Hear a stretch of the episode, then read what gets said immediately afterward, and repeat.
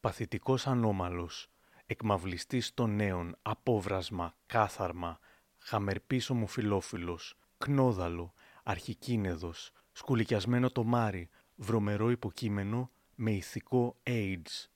Μα ποιος καλός άνθρωπος δημοσίευσε όλα αυτά για το συνθέτη Μάνο Χατζηδάκη; Δεν ψηφίσαμε μνημόνιο ούτε τίποτα. Όχι ο Λεβέντης. Το μόνο που ψήφισα την απλή λογική που ήταν από παιδί. Θα σας διακόψουμε για δυσάρεστη είδηση. Συγγνώμη, έχουμε μια δυσάρεστη είδηση, κύριε Πρόεδρε. Μια δυσάρεστη είδηση. Θα σας διακόψουμε. Καλημέρα, καλημέρα. Μια δυσάρεστη είδηση. Λοιπόν, μετά από πολύ μήνυ με τον καρκίνο, ο εκδότης Γιώργος Κουρί έφυγε σήμερα το πρωί από τη ζωή σε ηλικία 81 ετών. Γεννήθηκε το 1937 στο αργοστόλι της Κεφαλονιάς και ξεκίνησε να δημοσιογραφεί στην τοπική εφημερίδα Φωνή της Κεφαλονιάς, την οποία εξέδωσε ο ίδιος μαζί με τον αδερφό του Μάκη. Ήταν εκδότης των εφημερίδων Νέα Εφημερίδα, Αυριανή, Φύλαθλο, Σταρ, Δημοκρατικός Λόγος, η Νίκη και Κόντρα News.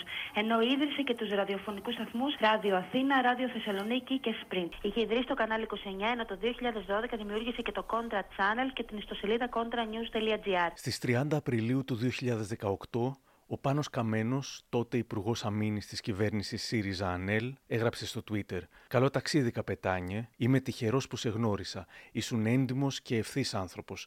Δεν θα ξεχάσω όταν με πολεμούσαν όλοι μαζί που με κάλεσες και μου είπες ότι θα με στηρίξεις γιατί δεν αντέχεις το άδικο. Καλό παράδεισο, Γιώργο, θα σε θυμόμαστε. Σήμερα ανθίζουν τα περγαμόντα.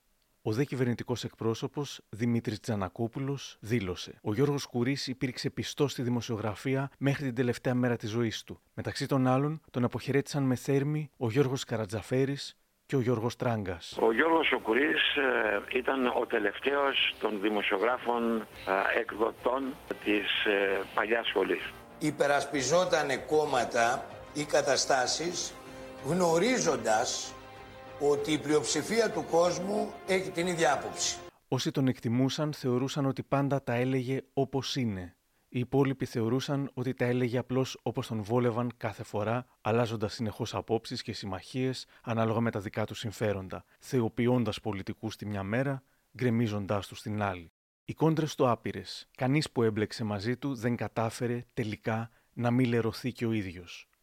Κανείς εκτός από έναν.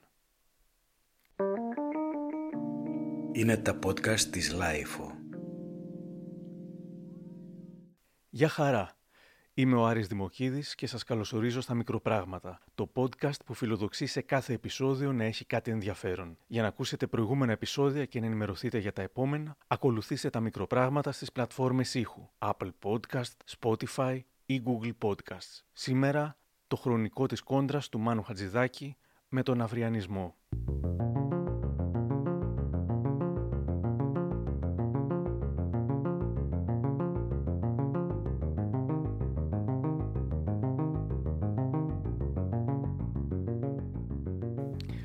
Πάμε λίγο πίσω στο χρόνο, κάπου στις αρχές του 85, με τη βοήθεια του Θοδωρή Αθανασιάδη.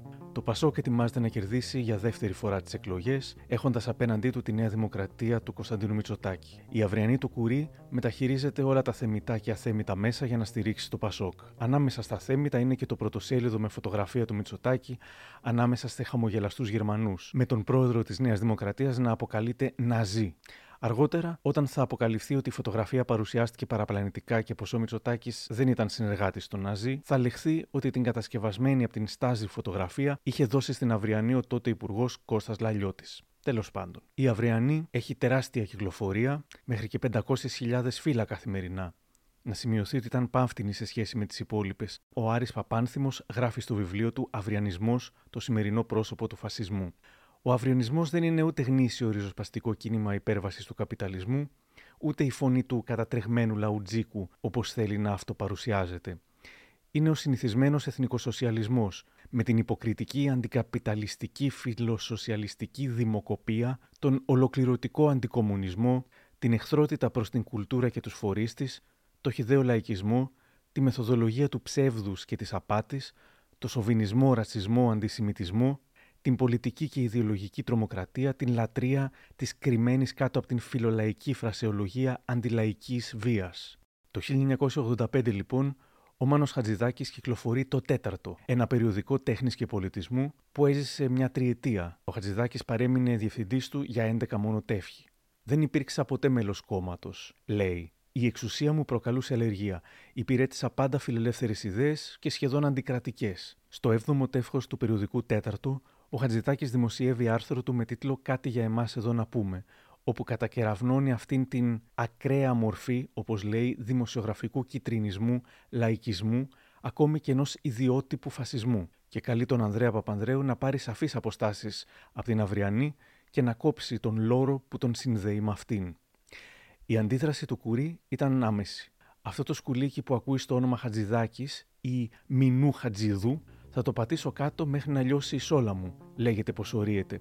Στη φυλάδα του αρχίζουν τα αποκαλυπτικά συσσαγωγικά ρεπορτάζ για τα εκατομμύρια που έφαγε ο Χατζηδάκης την εποχή που ήταν διευθυντής του ραδιοφωνικού τρίτου προγράμματος της ΕΡΤ. Ο Χατζηδάκης αδιαφορεί για τις καταγγελίες, αφήνοντάς τες να βουλιάξουν στο ψέμα τους. Αλλά σε συνέντευξή του στον ταχυδρόμο χαρακτηρίζει την αυριανή φυλάδα, ο Κουρί απαντά με μήνυση για συκοφαντική δυσφήμιση, ζητώντας αποζημίωση 10 εκατομμυρίων δραχμών. Ενώ παράλληλα τα δημοσιεύματα της εφημερίδας κατά του μουσικοσυνθέτη δίνουν και παίρνουν.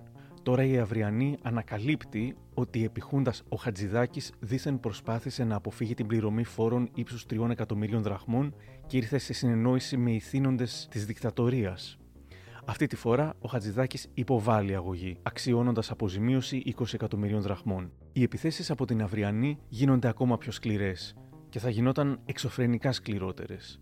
Αναρωτιέται κανείς πώς ένιωθε ο Χατζηδάκης. Τηλεφώνησα σήμερα σε έναν από τους στενότερους συνεργάτες του εκείνη την περίοδο, τον στιχουργό και δημοσιογράφο Άρη Δαβαράκη, και του ζήτησα να θυμηθεί ακριβώς αυτό είχε στενοχωρηθεί πάρα πολύ με αυτή την επίθεση από την Αυριανή. Θυμάμαι ε, την, ε, το πρωτοσέλιδο της Αυριανής ε, που ήταν εκεί που Λιμπερασιό με μια φωτογραφία του Χατιδάκη ολο, ολοσέλιδη και αν θυμάμαι καλά ο τίτλος ήταν ε, τρέπομαι και να το πω ο Πούστης δεν ήταν κάτι που υπονοούσε αυτό το πράγμα ε, ήταν η λέξη αυτή συγκεκριμένα. Και άρχισε αυτή η ιστορία. Ήταν μια πολύ άγρια εποχή. Ο Χατζηδάκης, παρότι ήξερε τη χειδαιότητά τους και την, ε, ε, συνήθως ήξερε πώς να τα διαχειρίζεται αυτά τα πράγματα, όντως είχε πια στενοχωρηθεί με αυτό το πράγμα. Ήταν τόσο υπερβολικό και τόσο χιδαίο που κι αυτός δεν ήξερε πώς να αντιδράσει πια. Σκληρή εποχή, πάρα πολύ, γιατί αυτοί όλοι ήταν κράτος σαν κράτη. Μια πολύ δυσάρεστη φάση, στην οποία αναγκαστήκαμε όλοι να αντιδράσουμε στο ίδιο επίπεδο. Δεν ξέρω αν ήταν σωστό αυτό που κάναμε, εκ των υστέρων. Εκτός από τον Χατζηδάκη, η Αυριανή βάζει στο στόχαστρο και τον δεύτερο μεγάλο σύγχρονο Έλληνα μουσικοσυνθέτη, έβγαλε τον Μίκη θαυμαστή του Μεταξά, αποκαλύπτοντας ότι στα νιάτα του Θοδωράκη ήταν μέλος της Εθνικής Οργάνωσης Νέων. Ένας άνθρωπος σαν τον Μίκη Θοδωράκη, γράφει ο Κουρί, που διοργανώνει γιορτές και συναυλίες με τον στενό του φίλο και συνεργάτη τον με κεφαλαία δεξιό Μάνο Χατζηδάκη για να τα με κεφαλαία κονομάνε κυρίως από την τσέπη της φτωχολογιάς δεν μπορεί ο με κεφαλαία άκαπνος Θεοδωράκης που με κεφαλαία έχει πλουτίσει από το λαό να βρίζει τους πραγματικούς συνεπείς αγωνιστές της δημοκρατίας. Αυτός που έχει φτιάξει βίλες, κότερα και τρανταχτή περιουσία στην Ελλάδα και στο εξωτερικό. Αισθανόμαστε αηδία ο Χατζηδάκης, ο υποτιθέμενος άσπονδος εχθρός του Μίκη Θοδωράκη, δεν διστάζει στιγμή να πάρει θέση και να κατακεραυνώσει για άλλη μια φορά τον Κουρί μέσω ραδιοφωνικού σχολείου του. Πληροφορηθήκαμε από την Αυγή πως οι βρωμεροί κουρίδες που εξυπηρετούν ο Θεός ξέρει με τι ανταλλάγματα και συναλλάγματα στο εξωτερικό την παρούσα κυβέρνηση δημοσίευσαν φωτογραφία ή γράψαν τέλος πάντων για το Μίκη Θεοδωράκη που 15 χρονών ήταν στην αιών του μεταξά. Πληροφορώ λοιπόν τους γελίους υπόδικους κοινού ποινικού δικαίου πως το καιρό εκείνο όλοι οι μαθητές ήμασταν στην αιών. Δεν ήταν δυνατόν να φοιτούμε στα σχολεία χωρίς να ανήκουμε στην αιών. Αυτό πρώτο. Δεύτερο, 15 χρονών το καιρό εκείνο δεν είχαμε ούτε υποψία πολιτικής συνείδησης. Αυτό δεύτερο. Και τρίτο, ξέρετε πως ονομάζονται οι άνθρωποι που αμφισβητούν τους αγώνες; Ενός νέου που από 19 χρονών καταδιώχθηκε, εξορίστηκε, φυλακίστηκε ονομάζονται καθάρματα. Η κόντρα σιγοβράζει μέχρι τον Σεπτέμβριο του 1987 και τότε στο Καλιμάρμαρο γίνεται το μεγάλο μπαμ.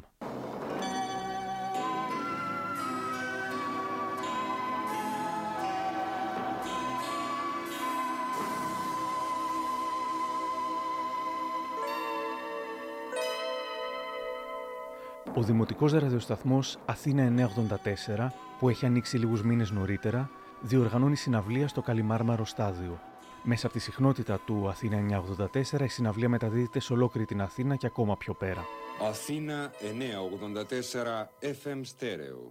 Ο Χατζηδάκης ξέρει πως ό,τι πει θα ακουστεί παντού. Μίλησα σήμερα με τον Γιώργο Χρονά, τον ποιητή και εκδότη, οδός Πανός, και άνθρωπο που υπήρξε κοντά στο Χατζηδάκη. Είχα βρεθεί στο στάδιο σε μια συναυλία του Δήμου Αθηναίων, του τότε Δημάρχου, του Εύερθ, στη διάρκεια της συναυλίας, επί αρκετή ώρα σε απευθείας μετάδοσης και από το 1984, που άρχισε να βρίζει ατέλειωτα με ένα απίστευτο κείμενο την αυριανή. Ήταν μια φοβερή παράσταση που φυσικά δεν έγινε με κανένα υγιεινό τρόπο, αλλά με καταστροφή του εαυτού του. Αυτή είναι λοιπόν η γενναία ιστορική ομιλία του Μάνου Χατζηδάκη το βράδυ της 7ης Σεπτεμβρίου του 1987. Για μένα προσωπικά η απόψινή συναυλία έχει και έναν άλλο σκοπό, ιερό. Να καταγγείλω δημόσια την επιχώνια ανενδίαστη ύπαρξη κυκλοφορία της πιο βρωμερής φασιστικής φυλάδος που γνώρισε ο τόπος, της Αυριανής.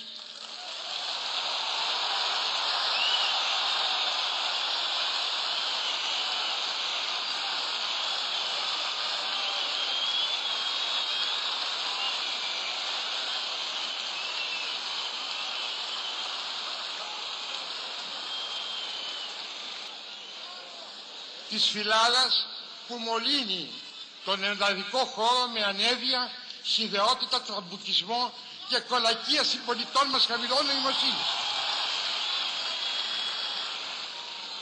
Που με την ανοχή μας από μια έγινε δυο, έγινε τρεις, έγινε τέσσερις και έτσι επί τα ασφαλούς ρηπαίνει ψυχικά την πολιτική και κοινωνική ζωή του τόπου. Η φυλάδα που κολακεύεται να πιστεύει σαν τον Καραγκιόζη ότι αυτή έριξε τον Καραμαλή. Ενώ το μόνο που κατάφερε είναι να κατακρεμίσει την ανθρώπινη αξιοπρέπεια. Η φυλάδα που ισχυρίζεται ότι προστατεύει τη δημοκρατία όσο είναι δυνατόν να την προστατεύει ένα τακτικό της. Που αποκομίζει κέρδη κολακεύοντας την αγραμματοσύνη και την ασημαντότητα σαν άλλη Αγία Θανασία του Εγάλεου. Η φυλάδα που το ψέμα και η ψωθολογία της είναι οικίες καθημερινά, βασιζόμενοι στην περιφρονητική σιωπή των θυγωμένων. Μου λένε πως και σε άλλες χώρες υπάρχουν φυλάδες σαν και αυτήν. Και τι σημαίνει, επειδή αλλού υπάρχουν βόθροι ανοιχτοί, οφείλουμε να ανεχθούμε και τους δικούς μας; Η αυριανή πρέπει να κλείσει. Και αυτό είναι το νόημα της απόψινής συμμετοχής μου στο Καλιμάρμαρο. Ευχαριστώ.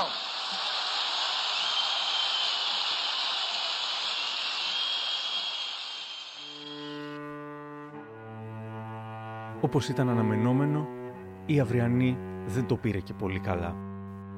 Παρότι η ώρα είναι περασμένη, στα γραφεία της εφημερίδας στον Ταύρο βρίσκονται επίποδος πολέμου. Οι βαργοί κονδυλοφόροι Γιώργος και Μάκη Κουρί, Ζήσης Τσιριγκούλης, Κυριακό Διακογιάννης πιάνουν δουλειά.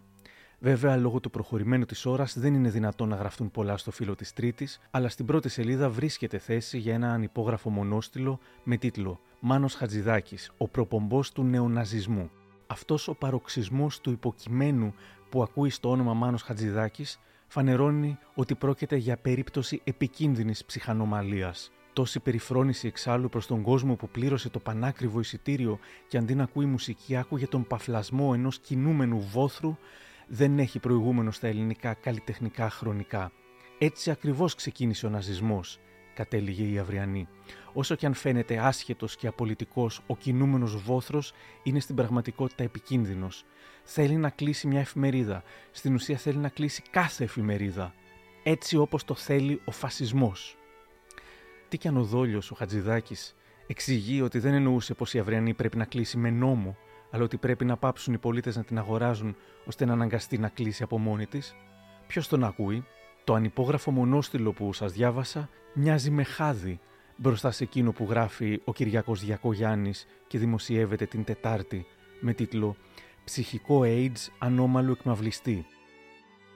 Χτες εμφανίστηκε ένας χαμερπής ομοφιλόφιλος, ένας κίνεδος ολκής να σε αποκαλέσει φίλε αναγνώστη φασίστα. Μπροστά σε χιλιάδες ανθρώπους και με μια εμπάθεια που διακρίνει τους παθητικούς ανώμαλους, δήλωσε ότι η εφημερίδα που διαβάζεις είναι φασιστική και συνεπώς εσύ ο αναγνώστης φασίστας και τα εδήλωσε δημόσια τα θηλυκά του εμέσματα, ένα κνόδαλο που γλύφει από τότε που υπάρχει τις πατούσες του φασισμού. Πώς είναι δυνατόν ένα κάθαρμα να αφήνεται ελεύθερο με λύσα και πάθος όλους αυτούς τους πολίτες να τους βρίζει με την χιδεότητα των οίκων ανοχής. Ποιος έδωσε το δικαίωμα στον απέσιο εκμαυλιστή νέων που ακούει στα ονόματα Μανολία, Μάνια, Μινού Χατζηδού. Ποιος επέτρεψε σε αυτό το απόβρασμα να παίρνει το μικρόφωνο στα χέρια του και να εκθέτει οργανωτές μιας φιλανθρωπικής εκδήλωσης. Δικαίωμα του καθάρματος να έχει τις απόψεις του. Η δημοκρατία και για τα καθάρματα παραχωρεί δικαίωμα ζωής. Δικαίωμα του να είναι μεταξύ των διασημωτέρων ανομάλων της χώρας. Δικαίωμα του να βιώνει τον κινεδισμό του δεν έχει όμως κανένα δικαίωμα να ταυτίζει με τις ιδιότητες και τη σάπια νοοτροπία του χιλιάδες Αθηναίους. Αυτό το σκουλικιασμένο τομάρι αποτελεί στίγμα για την σημερινή ελληνική κοινωνία. Να προστατεύσουμε τα παιδιά μας από το ηθικό AIDS αυτού του βρωμερού υποκειμένου.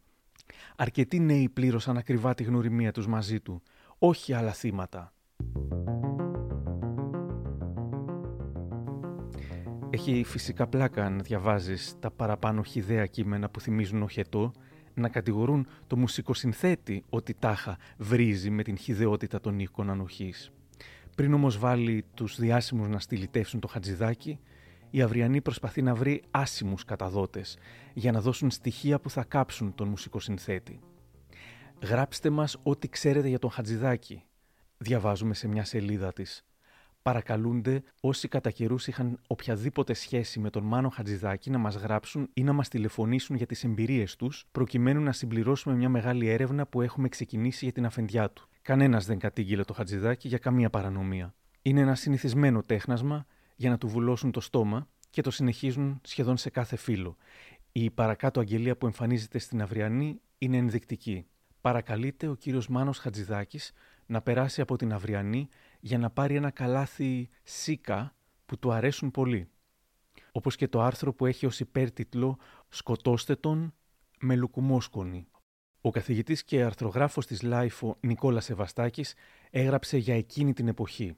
Η Αυριανή διεκδίκησε για πρώτη φορά με τόσο επιθετικά καθαρούς όρους να εκφράσει την αντίθεση του λαού της δημοκρατικής παράταξης, σε εισαγωγικά, εναντίον των ελίτ, Ακόμα και η επίθεση στο Μάνο Χατζηδάκη δεν ήταν απλώς ένα παιχνίδι με την ομοφοβία, όπως θα λέγαμε σήμερα, και προέκταση της λαϊκής καζούρας στις σικές ενός υπαρκτού φαινομένου, ιδίως στην επαρχιακή Ελλάδα, αλλά απελευθέρωνε τη βασική ορμή του αυριανισμού, την αντιπάθεια στις αστικές ελίτ και στους αστούς διανοούμενους. Στις γραφές της, οι ηλικιωμένοι της δεκαετίας του 80, πολλοί εκ των οποίων ήταν εαμογενείς αριστεροί, αναγνώρισαν αυτά που περίπου διάβαζαν στις προκηρύξεις της 17 Νοέμβρη. Την επίθεση στα μεγάλα ονόματα του κατεστημένου, το ξεδόντιασμα του Καραμανλή ή των εκδοτών της καινορδεξιά, τον αντιαμερικανισμό, τον μικροαστικό αντιελιτισμό.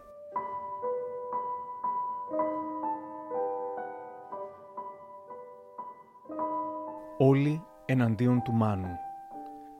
Δύο μέρες μετά τη συναυλία στο Καλιμάρμαρο, στις 9 Σεπτεμβρίου του 1987, η Αυριανή κυκλοφορεί με πηχιαίο τίτλο «Όλοι εναντίον του Μάνου Χατζηδάκη», φιλοξενώντας σε τρεις ολόκληρες σελίδες δηλώσεις πολιτικών και όχι μόνο, οι οποίοι τρέχουν να συμπαρασταθούν στην θυγμένη φυλάδα και να αποκηρύξουν τον Μάνο. Ο τρόμος, μήπως τους πιάσει ο κουρί στο στόμα του, είναι μεγάλος, αφού είναι γνωστό πως όποιος μπαίνει στο στόχαστρο της Αυριανής είναι πολιτικά τελειωμένος. Αντιστρέφοντας πλήρως την πραγματικότητα, ο αξέχαστος Μένιος Κουτσόγιοργας δηλώνει «Αποτελεί θλίψη ότι ένας καλλιτέχνης σαν τον Μάνο Χατζηδάκη είναι κομματικός υπηρέτης». Αποτελεί θλίψη. Εντάξει, τα ελληνικά του Κουτσόγιοργα δεν ήταν και τα καλύτερα. Και ο Κώστας Λαλιώτης δηλώνει «Ο κύριος Χατζηδάκης υπέπεσε στον πειρασμό να χαϊδέψει τα αυτιά μιας μερίδας φανατισμένων. Ο Μανώλης Γλέζος στηρίζει και αυτό στην Αυριανή στυλιτεύοντας το Χατζηδάκι. Η απροσδόκητη επίθεση του Μάνου Χατζηδάκη ενάντια στην Αυριανή, λέει ο Γλέζος, αποδεικνύει ότι ο συμπαθής πολιτιστικός κύκλος που κινείται γύρω από τον κύριο Καναμανλή έχασε την ψυχραιμία του και βρίσκεται σε απόγνωση. Η Υπουργός Πολιτισμού και φίλη του Χατζηδάκη, Μελίνα Μερκούρη, τον αδειάζει μεγαλοπρεπώς, χωρίς καν να τον κατονομάσει. Δεν είναι δυνατόν, γράφει, στις μέρες μας να βγαίνει κάποιος και να καταφέρεται ενάντια στην ελευθεροτυπία. Όσον αφορά τη λέξη φασισμός, σήμερα λέγεται εύκολα από όλους, ενώ όταν έπρεπε, μόνο μερικοί την είπαν. Αυτή είναι η δήλωση που ίσως ενόχλησε περισσότερο τον Χατζηδάκη, επειδή θεωρούσε τη Μελίνα φίλη του. Ο Γιάννης Ζήγδης, πρόεδρος της ΕΔΙΚ, λέει: Θεωρώ βεβήλωση μιας καλλιτεχνικής παράστασης την έκφραση των αποθυμένων ενός που θέλει να λέγεται καλλιτέχνης. Λυπάμαι βαθύτατα για αυτό που έγινε. Ο αναπληρωτής Υπουργός Εξωτερικών τότε, Θόδωρος Πάγκαλος, η Αυριανή είναι μία από τις ελάχιστα καθολικά πολιτικές εφημερίδες που απομένουν και η σημασία της για την πολιτική ζωή είναι τεράστια. Τη διαβάζω πάντοτε προσεκτικά και λαμβάνω υπόψη μου την κριτική της, ιδιαίτερα όταν με αφορά, ακόμα και όταν δεν συμφωνώ με το ύφος με το οποίο γίνεται. Ο Κίμων Κουλούρης είναι το λιγότερο ύβρις ενάντια σε αυτό το λαό το χθεσινό τελείριο γεμάτο εμπάθεια του Μάνου Χατζηδάκη. Αναρωτιέται κανείς τι εκφράζει και τι εκπροσωπείς εν τούτο τον τόπο ο κύριος Χατζηδάκης. Ο ανέκαθεν γενικόλογος Φώτης Κουβέλης, τότε πρόεδρος του Δικηγορικού Συλλόγου Αθηνών, λέει: Το αίτημα είναι η ελευθεροτυπία και η διαρκής διεκδίκηση της δεοντολογίας που υπηρετεί το ευρύτερο δημοκρατικό συμφέρον, το οποίο σε καμία περίπτωση δεν μπορεί να έχει σχέση με την πάυση λειτουργίας εφημερίδας που σε τελευταία ανάλυση κρίνεται από τους ίδιους τους πολίτες. Οι θεσμοί υπηρετούνται από τη σύγκρουση των ιδεών και όχι από αφορισμούς. Η τέχνη του να λες πολλά για να μην πεις τίποτα, κλασικός κουβέλης σε όλο του το μεγαλείο. Ο δημοσιογράφος Νίκος Κακαουνάκης Μας έχει συνηθίσει τελευταία ο Μάνος Χατζηδάκης να εμφανίζεται τιμητή των πάντων. Για μια ακόμα φορά είναι εκτός τόπου και χρόνου. Άρπαξε την ευκαιρία να βγάλει τα πολιτικά του και όποια άλλα κόμπλεξ, αλλά δεν πείθει. Αν το γύρας κάποιος τους κάνει σοβαρότερους, πολύ φοβάμαι ότι ο Μάνος είναι η εξαίρεση του κανόνα.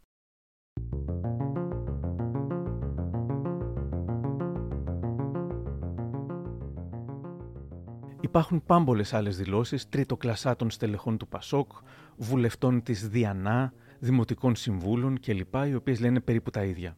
Ξεχωρίζω όμως αυτές. Ο Γιώργος Καλογύρου, βουλευτής του Πασόκ νομού Βιωτίας. Ο Μάνος Χατζηδάκης δυναμητίζει τα θεμέλια του συντάγματος. Ο Νίκος Λεβογιάννης, βουλευτής Πασόκ στις Κυκλάδες. Η δήλωση του κυρίου Χατζηδάκη είναι πρωτοφανής και θα τη ζήλευαν όλοι οι δικτάτορες όλου του κόσμου και όλων των εποχών. Ο βουλευτής του Πασόκ στην Ξάνθη, Χάρης Ατματζίδης, δηλώνει: Η Αυριανή είναι η εφημερίδα που δίνει χαστούκια προς πάσα κατεύθυνση και πρέπει να επιζητούμε την ύπαρξη τέτοιων εφημερίδων για τον πληρέστερο δημόσιο έλεγχο. Ότι δηλαδή η Αυριανή βοηθούσε στον πληρέστερο δημόσιο έλεγχο της κυβέρνησης Πασόκ. Ο τέος δήμαρχος της Αθήνας Δημήτριος Μπέης. Ο Μάνος με τους αναθεματισμούς του και τη φασιστική προτροπή του δείχνει τι σημαίνει νεοφιλελευθερισμός και ριζοσπαστικός φιλελευθερισμός. Ο βουλευτής του Πασόκ Παυσανίας Ζακολίκος, ο Χατζηδάκης, πρέπει να φροντίσει να κάνει μόνο τη δουλειά του. Ο Γενικός Γραμματέας Αθλητισμού Δημήτρης Σαρή, υπέρτατος κριτής δεν είναι οποιοδήποτε ιδιόρυθμος μουσικοσυνθέτης, αλλά το πολυπληθές αναγνωστικό κοινό της Αυριανής. Και ο τελευταίος που θα διαβάσω, Γιάννης Κουτσογιάννης, βουλευτής Πασόκ, αμφισβητεί ο κ. Χατζηδάκης στον αγώνα της Αυριανής για την πτώση της δεξιάς. Μήπως υποτιμά απλά την νοημοσύνη του ελληνικού λαού, μια λέξη, ντροπή. Δίπλα στη βαρισίμαντη δήλωση του Γιάννη Κουτσογιάννη υπάρχει φωτογραφία της Μαρίκας Μητσοτάκη να χειροκροτά με τη συναρπαστική λεζάντα. Εκτός σε αυτού, η Μαρίκα Μητσοτάκη χειροκροτεί τον φίλο μας τον Μάνο, ενώ γύρω στις 10 με 15.000 άνθρωποι αειδιασμένοι φεύγανε από τη συναυλία του «Τρελοσυνθέτη». Μπορεί ο τίτλος να ήταν Όλοι εναντίον του Χατζηδάκη, αλλά κάποιοι που τσουβαλιάστηκαν από την εφημερίδα στο τρισέλιδο αυτό δεν ήταν και τόσο εναντίον του.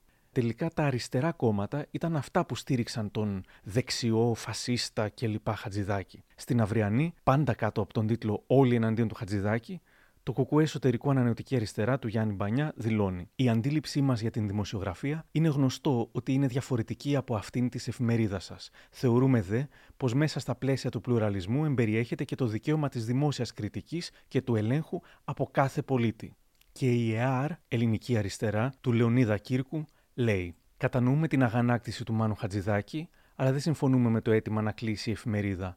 Αυτοί όμως που διευθύνουν την εφημερίδα οφείλουν να αναρωτηθούν γιατί εξεγείρεται ο Μάνος Χατζηδάκης που διακρίνεται για τη δημοκρατική του ευαισθησία, καθώς και πολλοί άλλοι πολίτες που δίκαια αγανακτούν με τη μεθοδολογία που ακολουθεί η αυριανή στην πολιτική αντιπαράθεση. Μεθοδολογία που συχνά, κατά τη γνώμη μας, ξεπερνάει τα όρια της δημοσιογραφικής διοντολογίας, γιατί χωρίς να δίνει στους αναγνώστες της όλες τις απαραίτητες πληροφορίες, προχωράει σε απευθείας χαρακτηρισμούς καταστάσεων και συκοφαντίες προσώπων, η προσφορά εξάλλου κάθε εφημερίδας δεν μετριέται μόνο από τον αριθμό των αναγνωστών της, αλλά κρίνεται κύρια από την ποιότητα και το ήθος, το σεβασμό και την ενημέρωση που παρέχει στους πολίτες που τη διαβάζουν. Την ίδια μέρα, ο ριζοσπάστης δημοσιεύει δύο σχόλια τα οποία ποτέ δεν χώνεψε ο Κουρί. Ευαισθησία μονόπλευρη, σημειώνει δεικτικά. Τη ζήτησαν και την πήραν με το παραπάνω μάλιστα.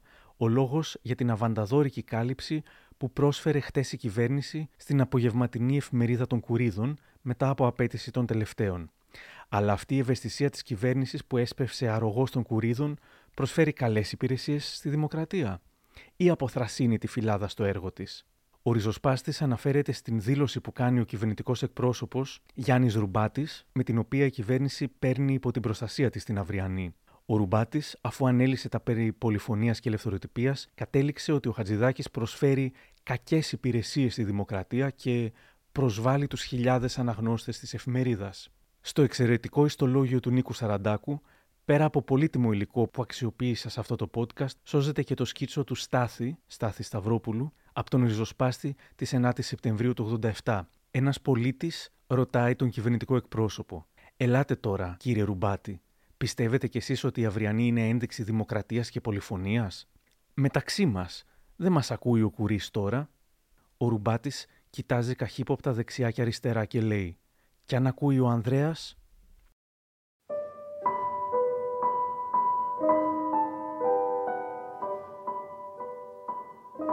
Έγραψα σε αρκετούς από αυτούς που είχαν υποστηρίξει την αυριανή σε εκείνο το τρισέλιδο, αυτούς που είναι εν ζωή, ζητώντας κάποιο σχόλιο. Εμένουν άραγες σε εκείνες τις απόψεις τους ή σήμερα βλέπουν διαφορετικά τα πράγματα; Μέχρι στιγμής δεν έλαβα ούτε μία απάντηση.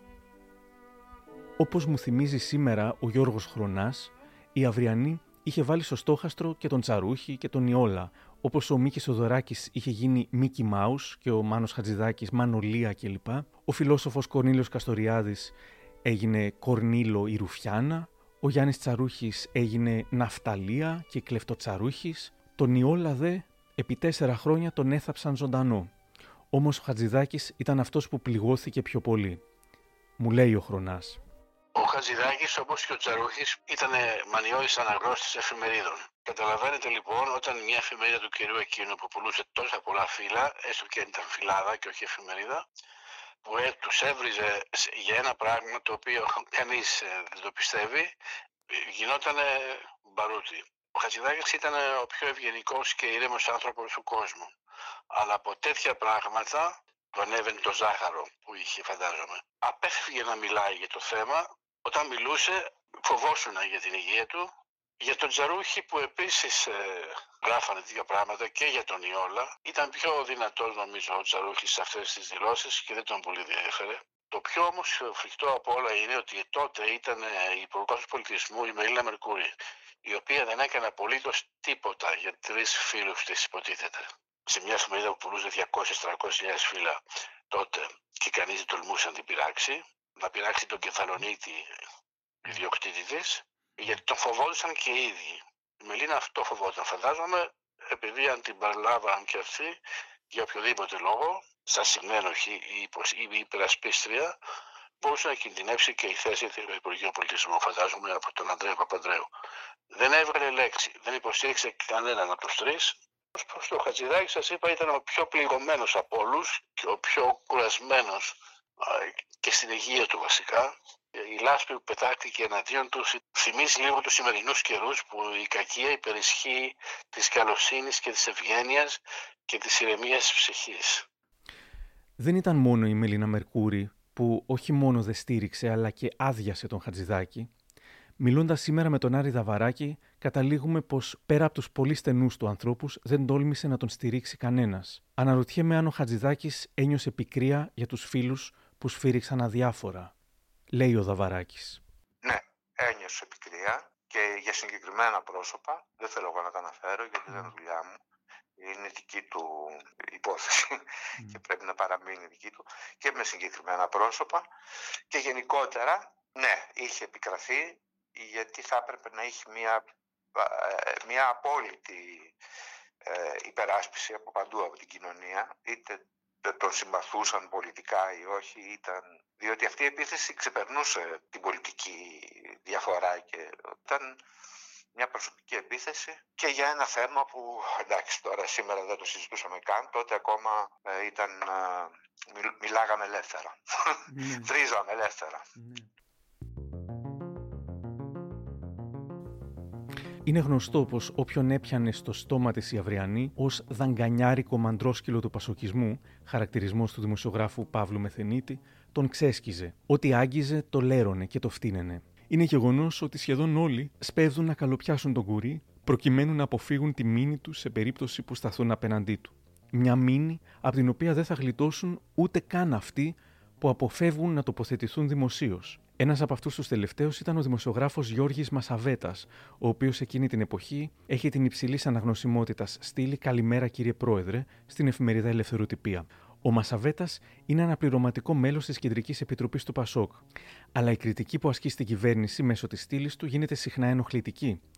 Στις 10 Σεπτεμβρίου, η Αυριανή δημοσιεύει ένα σχόλιο με τίτλο Μασαβέτα, μήπως έγινες κι εσύ ο παδός του Χατζηδάκη; Αυτός ο κύριος Μασαβέτας που κάθε μέρα με τα γράμματα που στέλνει στο καστρί παριστάνει τον τιμητή των πάντων, έχει περάσει τους πάντες από 14 γενναίες, μήπως μπορεί να μας πει γιατί κατάπιε τη γλώσσα του και δεν έγραψε λέξη για τις βρωμιές που είπε ο Χατζηδάκης σε βάρος της Αυριανής; Μήπως άλλαξε και αυτός και έγινε ο παδός του Μάνου; Δεν χρειάζεται τίποτα περισσότερο. Λίγες μέρες αργότερα, ο Μασαβέτας διαγράφεται από την Κεντρική Επιτροπή του Πασόκ. Την επόμενη χρονιά η Αυριανή βγάζει στη δημοσιότητα έγγραφα τα οποία αποδεικνύουν, σε εισαγωγικά, ότι ο Μασαβέτας είναι πράκτορα της ΚΙΠ. Ο δημοσιογράφος ασκεί αγωγή κατά της εφημερίδας, η υπόθεση φτάνει στο δικαστήριο, όπου αποδεικνύεται ότι τα έγγραφα είναι κατασκευασμένα, πλαστά. Η Αυριανή καταδικάζεται. Αν ο Μασαβέτας τα άκουσε επειδή δεν μίλησε, ο Άρης Δαβαράκης έχασε τη δουλειά του επειδή μίλησε. Εκείνη την εποχή, ο Δαβαράκης έκανε μια από τις πιο πετυχημένες ραδιοφωνικές εκπομπές στον Αντένα στις αρχές της ιδιωτικής ραδιοφωνίας. Θυμάται σήμερα. Μπήκα κι εγώ στη μάχη. Άρχισα λοιπόν να διαβάζω από την Αυριανή, να απαντώ στους Αυριανιστές, γιατί είχαμε ζωντανά τηλεφωνήματα τότε, ήταν το σπορ αυτό, οι οποίοι μας παίρναν και μας βρίζαν παρτόγραφα, τους απαντούσα κι εγώ στο ίδιο επίπεδο, δυστυχώς ή ευτυχώς. Mm. Κλείναμε τα τηλέφωνα και γινόταν ένας χαμός, ο οποίος είχε και την ακροματικότητά του. Κάποια στιγμή, όταν βγήκε και ένα κείμενο ολοσέλιδο και για μένα, το οποίο με αποκαλούσε δαβαράκαινα, του Χατζηδάκη, το τεκνό και διάφορα τέτοια και εξιστερούσε πώς πήγαινε και παρακαλούσα μάλιστα θυμάμαι αυτό το ρήμα τους τσολιάδες στην ήλο του τοτικού ε, να με τέλος πάντων ικανοποιήσουν σεξουαλικά και αυτοί αρνιόντουσαν Ρώτησα και το Χατζηδάκη, του λέω εκείνο το απόγευμα, του λέω τι να, τι να κάνω τώρα με αυτό το πράγμα, ας πούμε. Θέλω να το διαβάσω αύριο. Μου λέει ανοίξει το κουράγιο να το διαβάζει, διάβασέ το. Πράγμα το οποίο και έκανα. Η καρδούλα μου το ξέρει βέβαια δεν ήταν καθόλου ευχάριστο. Και πήρα μια ειδοποίηση μέσω ενό κλητήρα ενός εργαζόμενου στον Αντένα ότι αμέσως μετά να ανέβω στο γραφείο του κ. Κυριακού. Που δεν ήταν ο κ. Κυριακού εκεί και ήταν ο κ. Ρίγα. Θυμάμαι το επίθετό του. Ήθελε να υπογράψω ένα χαρτί όπου έλεγε ότι δεν θα ξαναναφερθώ ποτέ στην Αυριανή. Με κανέναν τρόπο και για κανέναν λόγο. Του είπα ότι δεν μπορώ να υπογράψω ένα τέτοιο χαρτί. Εδώ πέρα έχετε. Mm. Ακριβώς για να βρίζω την Αυριανή. Τι, τι είναι αυτό τώρα ξαφνικά; Αυτό που σας λέω μου λέει ή θα το υπογράψετε ή δεν έχει αύριο εκπομπή; Του λέω εντάξει δεν έχει αύριο εκπομπή. Δεν μπορώ να υπογράψω χαρτιά άλλο τώρα ελεύθερη και ιδιωτική ραδιοφωνία και να σας πω τι θα λέω και τι δεν θα λέω και να υπογράφω χαρτιά δεν γίνεται. Και όντως την άλλη μέρα σταμάτησα. Δηλαδή την ίδια μέρα. Δεν ξανά έγινε εκπομπή. Βέβαια τρει-τέσσερι μέρες μετά με κάλεσε η Λιλιάνη Κανέλη που τότε ήταν στον FM, το FM. Μου ζήτησε να μεταφερθεί όλη η ομάδα την ίδια ώρα στο Top FM. Μετά την αρχική δημοσίευση του ηχητικού μου ντοκιμαντέρ και άσχετα με αυτήν, ήρθε ένα δώρο. Ο Στάθης Τσαγκαρουσιάνος απέκτησε ανέλπιστα ολόκληρο το αρχείο του Βασίλη Μπουκουβάλα με τις 68 ραδιοφωνικές εκπομπές του Μάνου Χατζηδάκη στην ιδιωτική ραδιοφωνία μετά την αποχώρησή του από το τρίτο πρόγραμμα. Τον πολύτιμο θησαυρό, ο Τσαγκαρουσιάνος τον αξιοποίησε φτιάχνοντας θεματικά podcast στη LiFO, τα οποία αξίζει να ακούσετε. Ανάμεσα στις δεκάδες ώρες εκπομπών, που άλλωστε είναι από την περίοδο που μας ενδιαφέρει, 89-90, εντόπισε ενδιαφέρουσες αναφορές στην αυριανή, με τις οποίες εμπλουτίζω τώρα το podcast. Π.χ. εδώ, ο Χατζηδάκης βάζει στην εκπομπή ηθοποιούς να αφηγούνται τις χιδεότητε που έγραφε η αυριανή και απαντά με τον τελείως δικό του τρόπο.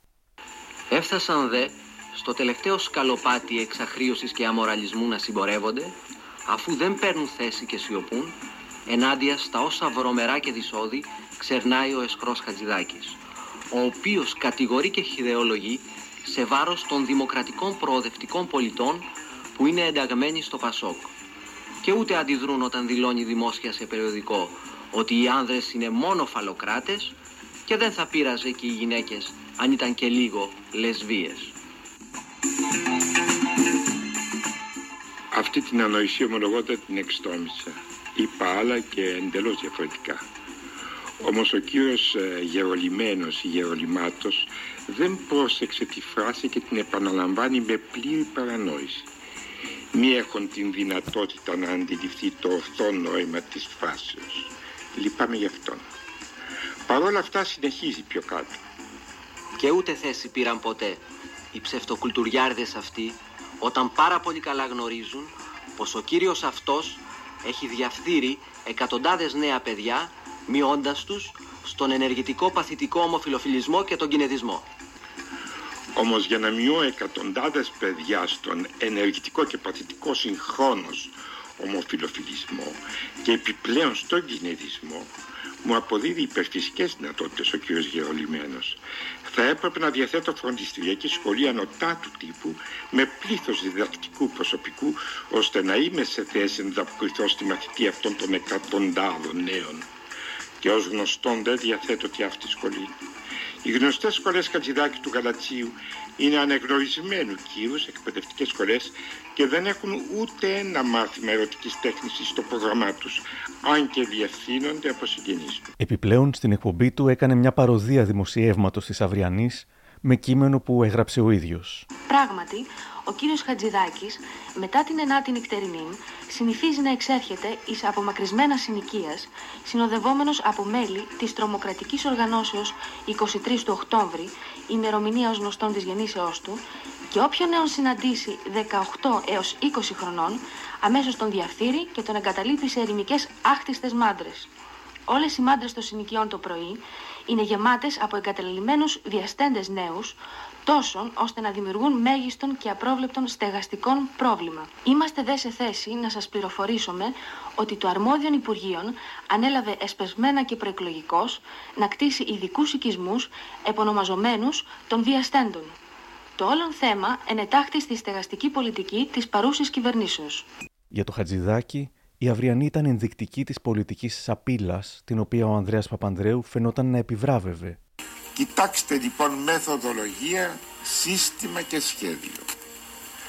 Βάζουν στη λίστα για βουλευτή τον αδελφό Κουρί, τον επωνομαζόμενο Μάκη, τον καθυστερημένο αδελφό της οικογένειας, δηλώνει «Θα αγωνιστώ για το λαό» ο Βλάξ και αυτός θα αγωνιστεί για το λαό.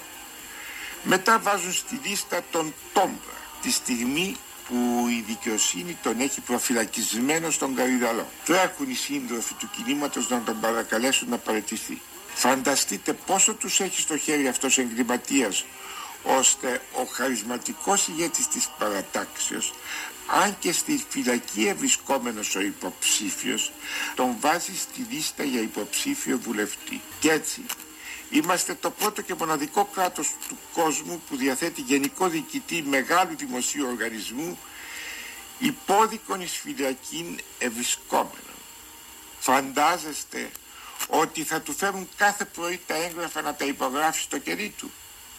Ούτε ο πιο τολμηρός καραγκιόζοπαίκτης δεν έχει συλλάβει τέτοια σκηνή για τον καραγκιόζη του. Γιατί ο Τόμπρας είναι πέρα από τον καραγκιόζη. Κάποιος μετά από όλο αυτό το κράξιμο θα μαζευόταν για να μην τα ξανακούσει. Όχι ο Χατζηδάκης. Ένα μήνα μετά το Καλιμάρμαρο, η Αυριανή που σύμφωνα με τον Ανδρέα Παπανδρέου είναι υπόδειγμα δημοκρατικής εφημερίδας, βγάζει στη σέντρα σαν δημόσιος κατήγορος τον Λάκη Λαζόπουλο. Αποκαλύπτει ότι ο ηθοποιός απέφυγε με τρελόχαρτο να υπηρετήσει τη στρατιωτική του θητεία και έτσι τον Οκτώβριο του 1987 τον στέλνει στο στρατό, πανηγυρίζοντας για την επιτυχία της να τιμωρήσει τον δυσφημιστή του Δημοκράτη Προέδρου της Δημοκρατίας Χρήστου Σαρτζετάκη. Με αφορμή την τιμωρία του Λαζόπουλου, ο Μάνος Χατζηδάκη δηλώνει: Φοβάμαι πως ο αυριανισμός γίνεται καθεστώς. Χίλιες φορές ντροπή. Μια κυβέρνηση να καθοδηγείται από μια φυλάδα εσχάτης υποστάθμης. Η τελευταία αυτή ενέργεια εναντίον του Λαζόπουλου διδάσκει όλους μας και προπάντων τους νέους να γίνουν φανατικοί απάτριδες.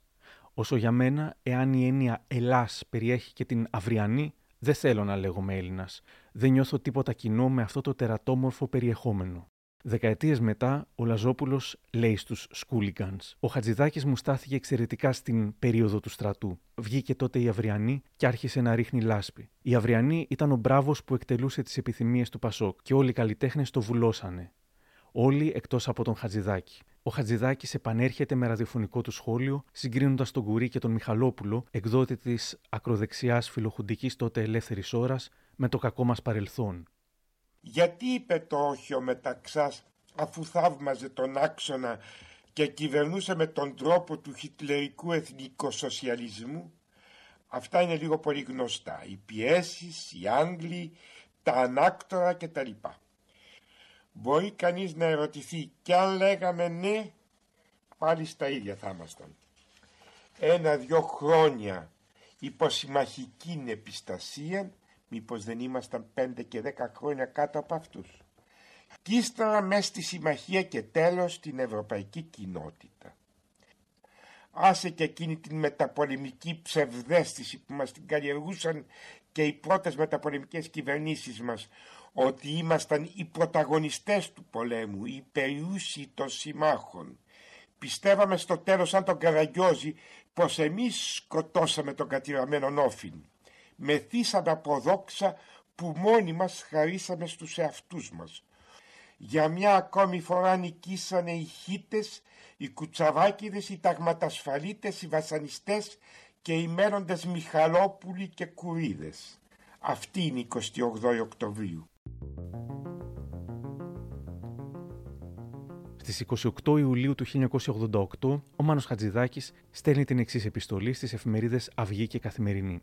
Με την ευκαιρία της 14ης επαιτίου αποκαταστάσεως της Δημοκρατίας, ακούσαμε από τον ελληνολάτρη γλωσσολόγο πρόεδρό μας κύριο Σαρτζετάκη και το εξής εξωφρενικό. Οι Έλληνες να ανήκουν στην Ελλάδα. Και βέβαια το εξωφρενικό είναι στο ότι κατά τον πρόεδρό μας οφείλουμε να ανήκουμε. Τι ιδέα. Σε ποια Ελλάδα, κύριε Πρόεδρε, στην Ελλάδα της αυθαιρεσίας, του κρατικού εραστεχνισμού, του εξογκωμένου παρακράτους, της αναλγησίας και του εξευτελισμού του ανώνυμου πολίτη, στην Ελλάδα με την εξοντοτική φορολογία για να καλυφθεί η ανικανότητα του κράτους να ασκήσει οικονομική πολιτική, στην Ελλάδα της κομπίνας, της αστυνομολατρείας, της ταύτισης έθνους και κάθε κυβερνήσεως, ώστε ο Σάνο πολίτης αντιδρά να χαρακτηρίζεται αυτομάτως ως αντεθνικός, στην Ελλάδα των οπλοφορούντων Κουρίδων και Μιχαλόπουλων, των εμπριστών, του ανεκδίκητου κυρίου Τόμπρα, Της ρηπαρότητας και της συνεχώς αθώας Αγίας Αθανασίας του Εγάλεο. Όχι κύριε Πρόεδρε, όσοι ξεφύγαμε από τις στοργικές θοπίες της Μητρός Ελλάδος και μείναμε ελεύθεροι, θα διδάξουμε και τους άλλους να γίνουν ελεύθεροι και να μην ανήκουν πουθενά. Κάθε σοβαρός Έλληνας οφείλει να αντιδράσει στην μεσαιωνικής προθέσεως ρίση σας. Φροντίστε να κάνετε την προεδρική σας θητεία πιο σεμνά και δίχως μεγαλοστομίες γιατί η Ελλάδα σας κύριε Πρόεδρε αρχίζει να μας αρρωσταίνει. Την άλλη μέρα η Αυριανή δημοσίευσε το ακόλουθο σεμνό σχόλιο. Ξαναχτύπησε ο Μάνος. Ο γνωστός κίνεδος Μάνος Χατζηδάκης, ο οποίος γύρευε πόσα νέα παιδιά έχει καταστρέψει με το χρήμα που διαθέτει για να ικανοποιεί τις ανώμαλες ορέξεις του, ξαναχτύπησε με αφορμή την πολύ σωστή δήλωση του Σαρτζετάκη, έστειλε στην ανόητη Αυγούλα επιστολή με την οποία ο αρχικίνεδος προτρέπει τους Έλληνες να μην ανήκουν πουθενά. Δεν μας εκπλήσει η θρασίτητα του εν λόγω υποκειμένου, γιατί ξέρουμε πως αυτός ο κύριος ή η κυρία έχει ζήσει ολόκληρη τη ζωή του μέσα στο βούρκο και τη βρωμιά.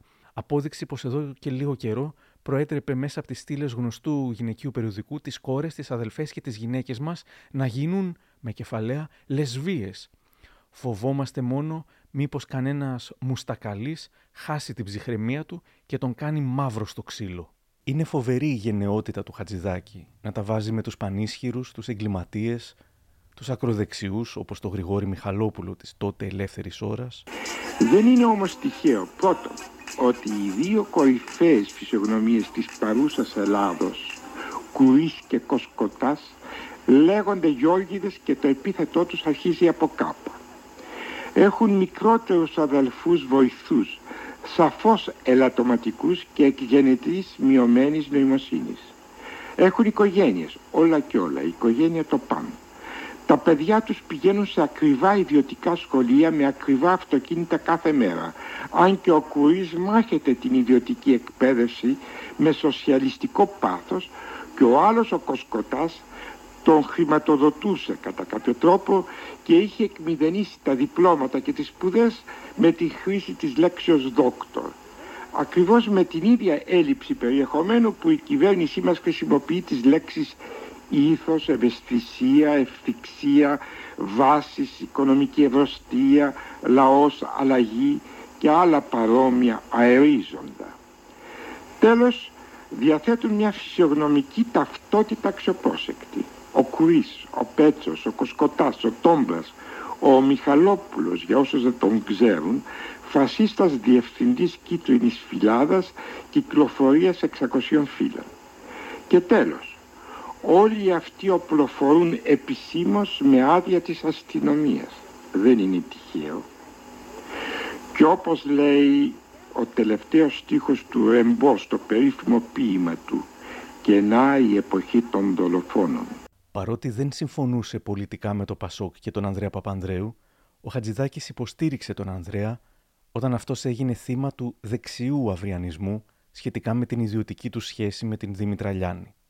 Βέβαια, ο αυθεντικός αυριανισμός πήγε ένα βήμα παραπέρα, όντας μια πηγή συνεχών fake news.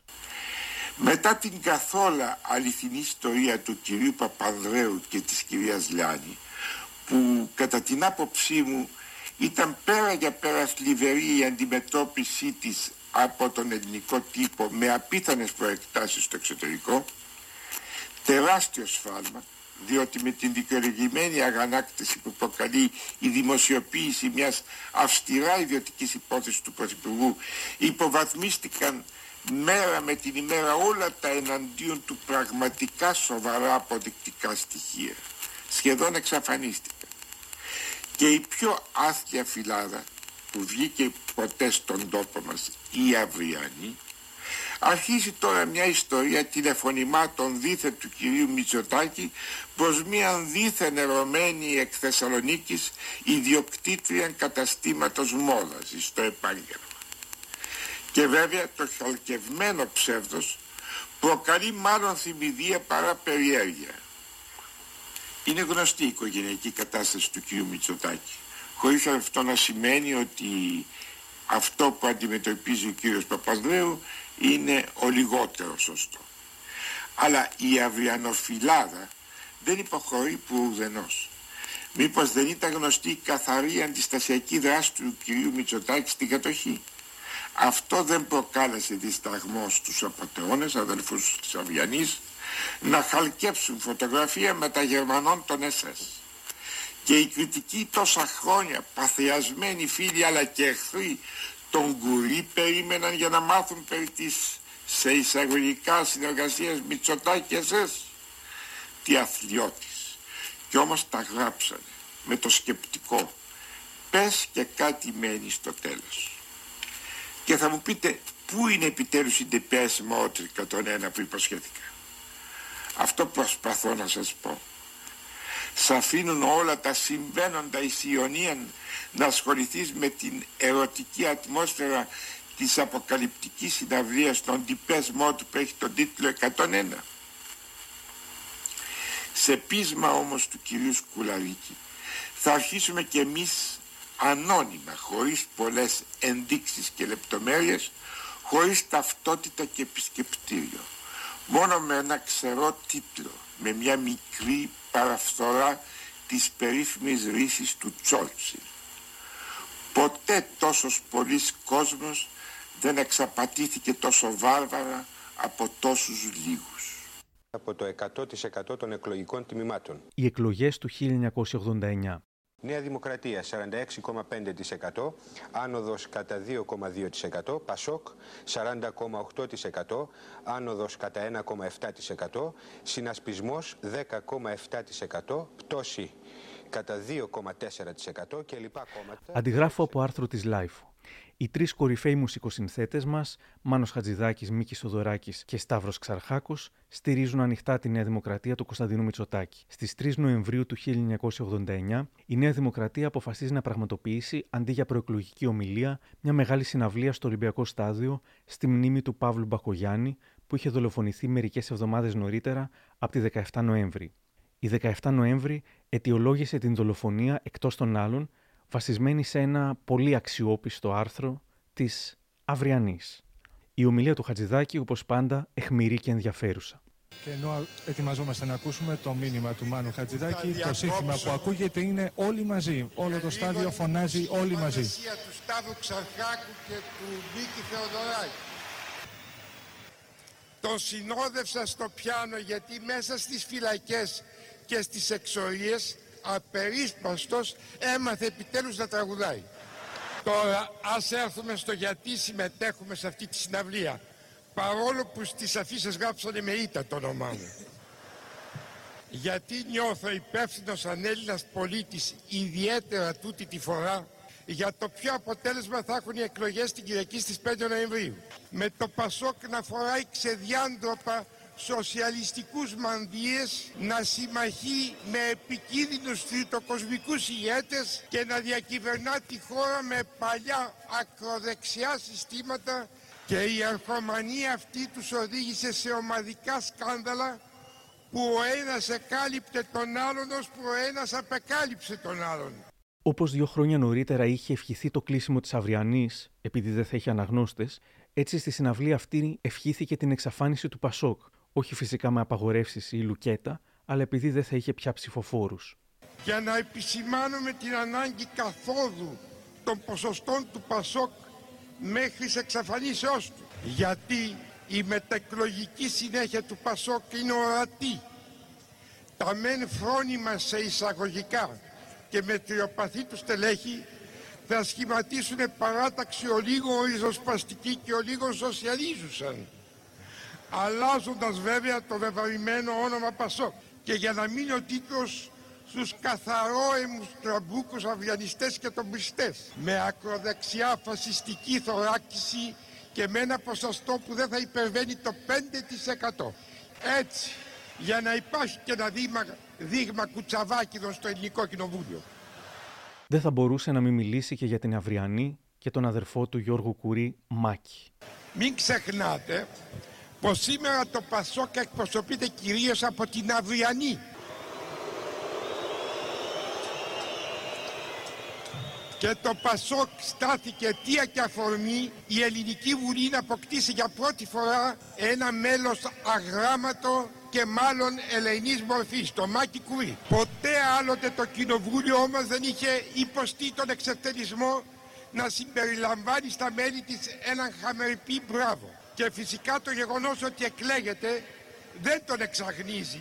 Δηλαδή αν βρεθούν 30.000 ανεγκέφαλοι και ψηφίσουν το Ροχάμι, τοποθετώντας τον στη Βολή, δεν πάει να πει πως ο Ροχάμις έπαψε να είναι ένας κακοποιός.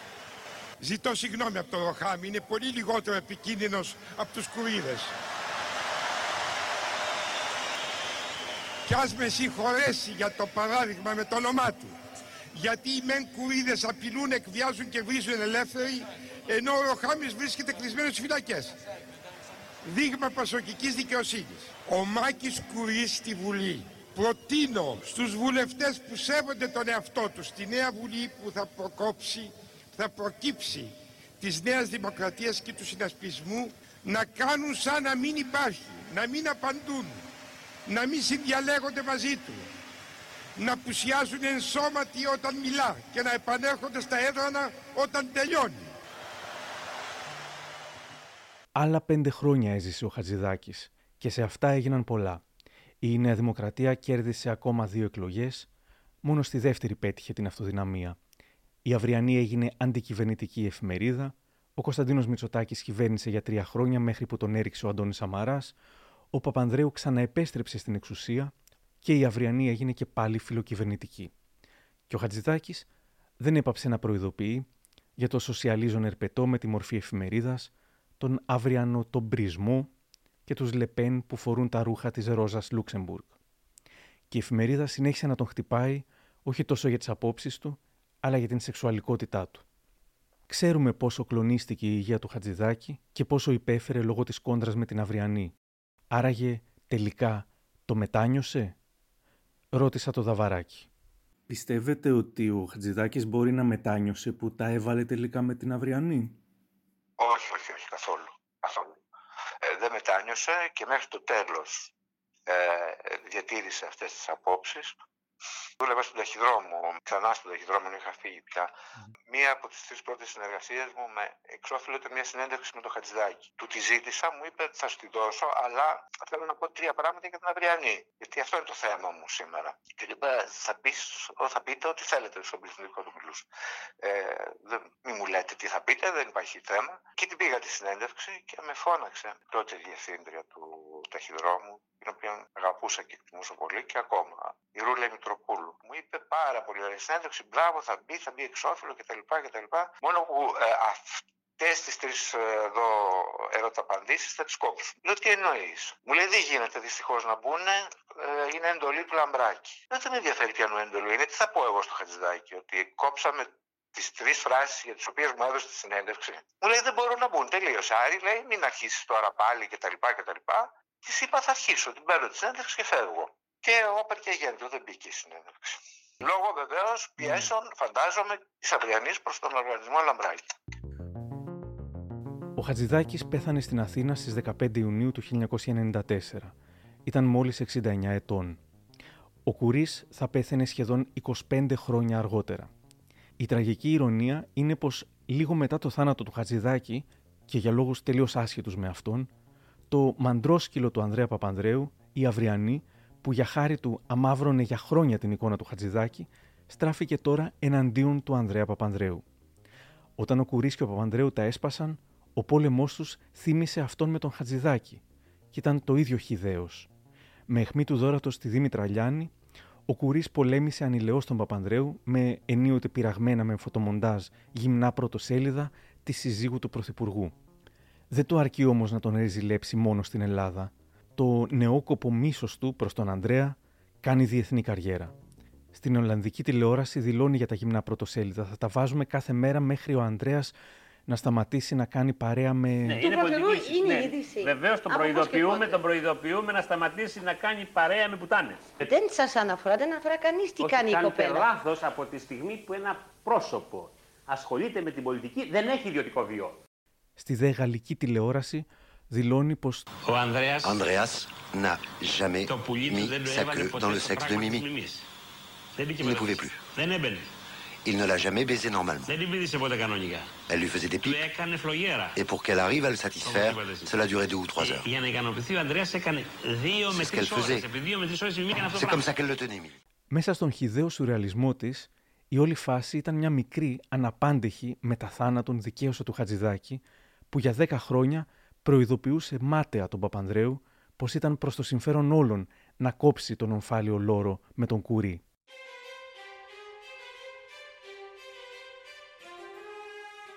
Η πορεία του κουρί μέχρι και το θάνατό του ήταν γεμάτη σκαμπανεβάσματα και αλλαγές πλεύσης. Θεός ο Σιμίτης, εγκληματία ο Σιμίτης, Θεός ο Γιωργάκη, εγκληματία ο Γιωργάκη, Θεός ο Σαμαράς, Θεός ο Αλέξης, μην υπογράψεις Αλέξη νέο μνημόνιο, ευτυχώς που υπέγραψες Αλέξη νέο μνημόνιο και πάει λέγοντας.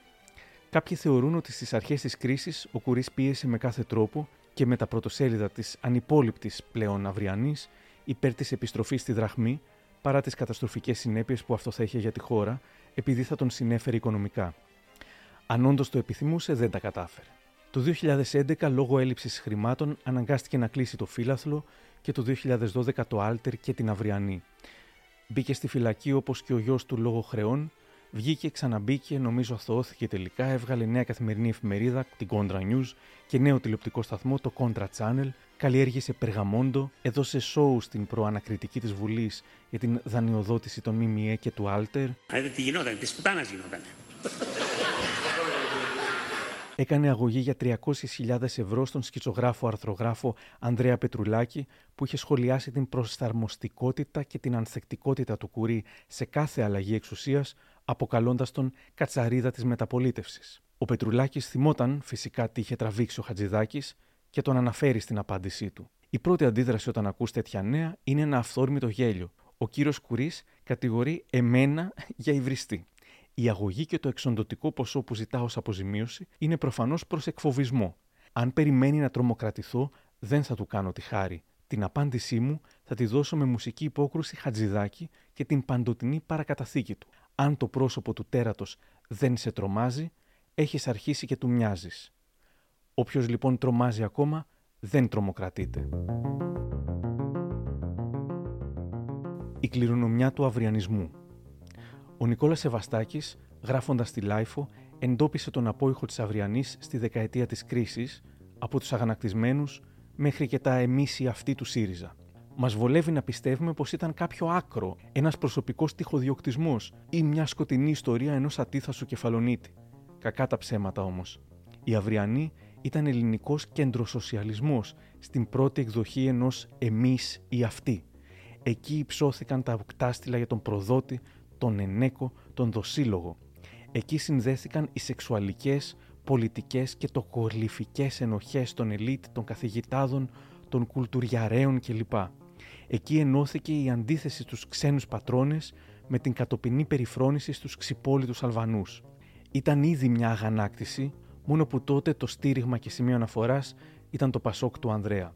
Όταν η Αυριανή παρήκμασε και οι κώδικες της μεταλαμπαδεύτηκαν σε δεκάδες ιστοσελίδες, blog και λαθρόβια έντυπα, πολλοί από τους πρώην αναγνώστες της έκαναν πως δεν την ήξεραν. Δημοσιογραφικά και πολιτικά η μαθητεία στον αυριανισμό δεν έχει ξεπεραστεί. Και η ίδια η εφημερίδα έπεσε όχι μόνο για επιχειρηματικούς και οικονομικούς λόγους, αλλά γιατί το παράδειγμά της απλώθηκε και έχασε τη μοναδικότητά του. Τώρα μάλιστα όλες σχεδόν οι πολιτικές οικογένειες, εκτός του ΚΚΕ ίσως, έχουν τις αυριανικές τους παραφιάδες και τους αντίστοιχους δημοσιογραφικούς και πολιτικούς θυλακές τους. Όσο η πολιτική μας κουλτούρα και πολλές από τις δημοσιογραφικές πρακτικές θα υποκλίνονται στο κραυγαλαίο, τόσο η αυριανή θα παραμένει απέθαντη, παρά το θάνατο του ιδρυτή και πατριάρχη. Λοιπόν ας έρθουν του κουτσό Γιώργα οι δασίτριχοι πολίτες. Και οι γνωστοί θα γεννείς της αυριανής οι τρογολοδίτες. Καλώς να έρθουν και οι φρικτοί Δεν είναι τυχαίο που ο Σαββόπουλος στου Κολοέλληνε του 1989, που στεναχώρησαν πολύ αρκετούς θαυμαστές του, έκανε λόγο στο τραγούδι του Μην περιμένετε αστιάκια για του κουτσόγιοργα τους πολίτες και τους γνωστούς ηθαγενείς της Αυριανής που δεν ήταν άλλοι από τους φρικτούς μικρομεσαίους, δίχως το ξεσάλωμα των οποίων τα μαγαζιά ούτε το φως δεν θα είχαν να πληρώσουν. Ο Σαββόπουλος είχε δίκιο. Το ξεσάλωμα αυτό οδήγησε τελικά στην καταστροφή, παρότι και ο Σαββόπουλος και ο Χατζηδάκης αποδείχθηκαν όχι απλά σωστοί, αλλά και προφητικοί, ο καθηγητής Στάθης Καλύβας παρατηρεί πως ακόμα και σήμερα η κριτική του αυριανισμού αντιμετωπίζεται ως ελιτίστικη και αυτό τεκμηριώνει τη συνεχιζόμενη κυριαρχία του λούμπεν, καθώς οι αξίες που βρίσκονται στον αντίποδά του, όπως το ήθος, η εργατικότητα, η αλήθεια ως αυτοσκοπός ή η αξιοκρατία, θεωρούνται ελιτίστικες. Στην πραγματικότητα, λέει ο Καλύβας, οι ελίτ έγιναν λούμπεν και η κοινωνία πολτός.